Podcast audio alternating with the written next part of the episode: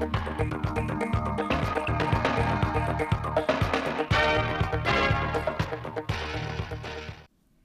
kính chào quý vị và các bạn đến với bản tin thời sự 10 giờ ngày 13 tháng 7 của Đài Phát thanh và Truyền hình Thanh Hóa. Chương trình đang được thực hiện trực tiếp trên 6 FM, tần số 92,3 MHz. Để đạt tốc độ tăng trưởng tổng sản phẩm 14,59% trở lên trong 6 tháng cuối năm 2023, tỉnh Thanh Hóa tiếp tục ra soát, sửa đổi, kiến nghị giải quyết các vướng mắc về thể chế, tăng cường lãnh đạo chỉ đạo tháo gỡ khó khăn vướng mắc, khắc phục tồn tại, hạn chế trong các lĩnh vực nông nghiệp, công nghiệp xây dựng, dịch vụ, nhất là tập trung tháo gỡ khó khăn, đẩy mạnh các ngành công nghiệp sản xuất thép, xi măng, may mặc, giày da, thường xuyên theo dõi, hỗ trợ để Liên hiệp, Lào Hóa dầu Nghi Sơn và các dự án công nghiệp đã đi vào hoạt động đạt công suất thiết kế. Tỉnh tiếp tục đẩy mạnh cải cách hành chính, cải thiện mạnh mẽ môi trường đầu tư kinh doanh, tăng cường xúc tiến, thu hút đầu tư. Với mục tiêu đưa du lịch trở thành ngành kinh tế mũi nhọn của tỉnh, trong những năm qua, được sự quan tâm hỗ trợ của Trung ương, tỉnh Thanh Hóa đã tập trung chỉ đạo các cấp các ngành địa phương tạo mọi điều kiện thuận lợi để thu hút đầu tư vào lĩnh vực du lịch. Hoạt động du lịch Thanh Hóa đã có bước phát triển mạnh mẽ, thu hút nguồn lực đầu tư lớn, tạo bước đột phá về phát triển hạ tầng du lịch. Các sản phẩm du lịch ngày càng phong phú và đa dạng, chất lượng dịch vụ được cải thiện rõ rệt, hệ thống quản lý nhà nước về du lịch được đổi mới, nhận thức về phát triển du lịch được nâng cao, môi trường du lịch có nhiều chuyển biến tích cực, góp phần không nhỏ vào sự phát triển kinh tế xã hội của tỉnh, đặc biệt là tạo việc làm, nâng cao thu nhập của cộng đồng và tạo được hình ảnh du lịch Thanh Hóa như một điểm đến an toàn, thân thiện, hấp dẫn, năng động và giàu bản sắc. Tính đến tháng 5 năm 2023, huyện Thường Xuân đã xây dựng được 50 trên 61 trường học đạt chuẩn quốc gia, trong đó có 13 trường mầm non, 19 trường tiểu học, 17 trường trung học cơ sở, một trường trung học phổ thông đạt 82%, cao hơn tỷ lệ chung toàn tỉnh. Với mục tiêu đến năm 2025 đưa số lượng trường chuẩn quốc gia trên địa bàn huyện lên 93,4%. Trong thời gian tới, huyện đẩy mạnh công tác xây dựng trường chuẩn quốc gia theo hướng tập trung, trọng điểm, đặc biệt là các trường được đưa vào kế hoạch xây dựng đạt chuẩn giai đoạn 2021-2025. Chỉ đạo các nhà trường tiếp tục làm tốt công tác xã hội hóa giáo dục để tăng cường xây dựng một số hạng mục như khuôn viên tường rào, nhà vệ sinh, cảnh quan sư phạm theo hướng khoa học, đảm bảo xanh sạch đẹp, xây dựng môi trường học tập an toàn, thân thiện.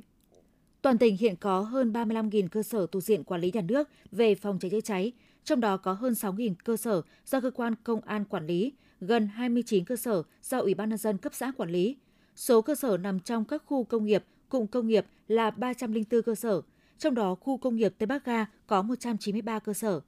Năm 2022, thực hiện chỉ đạo của Bộ Công an và Ủy ban dân tỉnh về tổng giả soát, kiểm tra an toàn phòng cháy chữa cháy, toàn tỉnh đã tiến hành hơn 35.000 lượt kiểm tra, xử lý vi phạm hành chính về phòng cháy chữa cháy là 2.465 hành vi, tổng tiền phạt hơn 18 triệu đồng, ra quyết định đình chỉ hoạt động đối với 211 trường hợp. Hiện tại trên địa bàn tỉnh có 211 cơ sở vi phạm nghiêm trọng, đặc biệt nghiêm trọng quy định về phòng cháy chữa cháy đang bị đình chỉ, tạm đình chỉ hoạt động.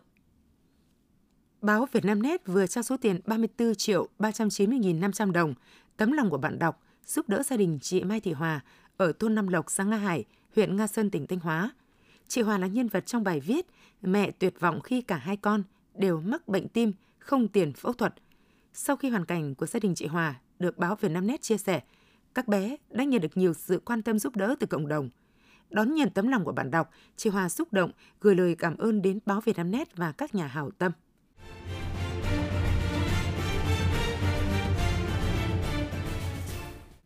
Tiếp theo là phần tin trong nước. Là đất nước từng trải qua đau thương mất mát của chiến tranh, Việt Nam thấu hiểu một cách sâu sắc giá trị của hòa bình. Trong bối cảnh tình hình địa chính trị toàn cầu phân cử gay gắt, Việt Nam vẫn nỗ lực duy trì hòa bình, ổn định chính trị. Báo cáo chỉ số hòa bình toàn cầu do Viện Kinh tế và Hòa bình của Australia mới công bố cho biết Việt Nam xếp thứ 41 trên 163 quốc gia, tăng 4 bậc so với năm 2022. Theo EIP, Việt Nam là quốc gia có chỉ số hòa bình cao thứ bảy tại khu vực châu Á-Thái Bình Dương và là một trong ba nước đứng đầu về an toàn và an ninh xã hội. Mới đây, Quốc hội đã nâng thời hạn thị thực điện tử từ 30 lên 90 ngày. Đồng thời, khách quốc tế sẽ được nhập và xuất cảnh không giới hạn số lượng trong vòng 90 ngày. Các doanh nghiệp dịch vụ kỳ vọng điều này sẽ tạo ra một cú hích thúc đẩy ngành du lịch, đặc biệt là lượng khách quốc tế sẽ tăng trưởng mạnh hơn trong thời gian tới. Trong nửa cuối năm, ngành du lịch Việt Nam cần đón khoảng 2,4 triệu lượt khách quốc tế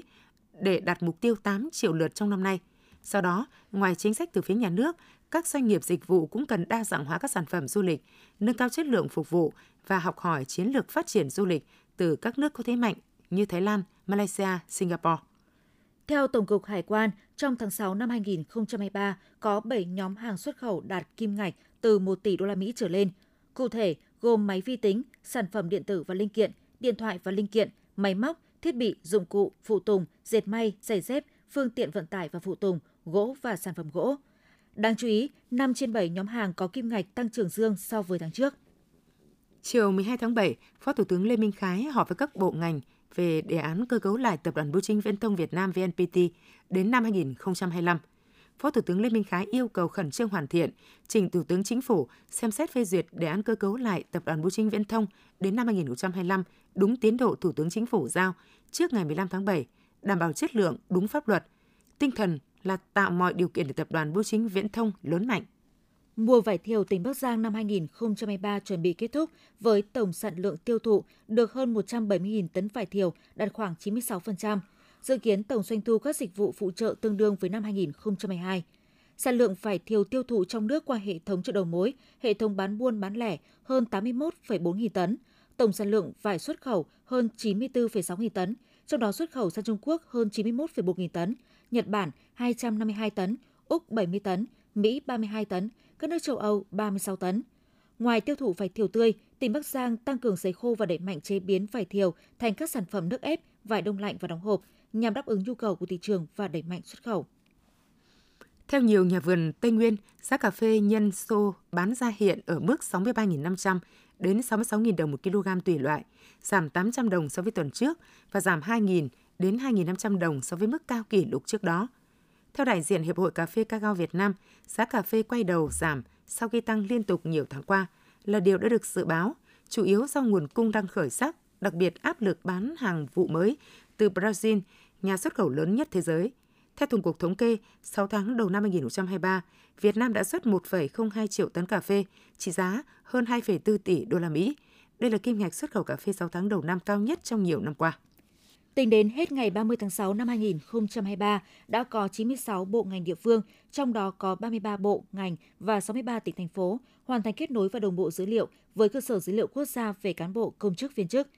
Tổng số dữ liệu được đồng bộ tự động về cơ sở dữ liệu quốc gia đến thời điểm này là hơn 2 triệu hồ sơ, trong đó bộ ngành là hơn 132.000 hồ sơ, đạt hơn 50%, địa phương là hơn 1,9 triệu hồ sơ, đạt hơn 96%.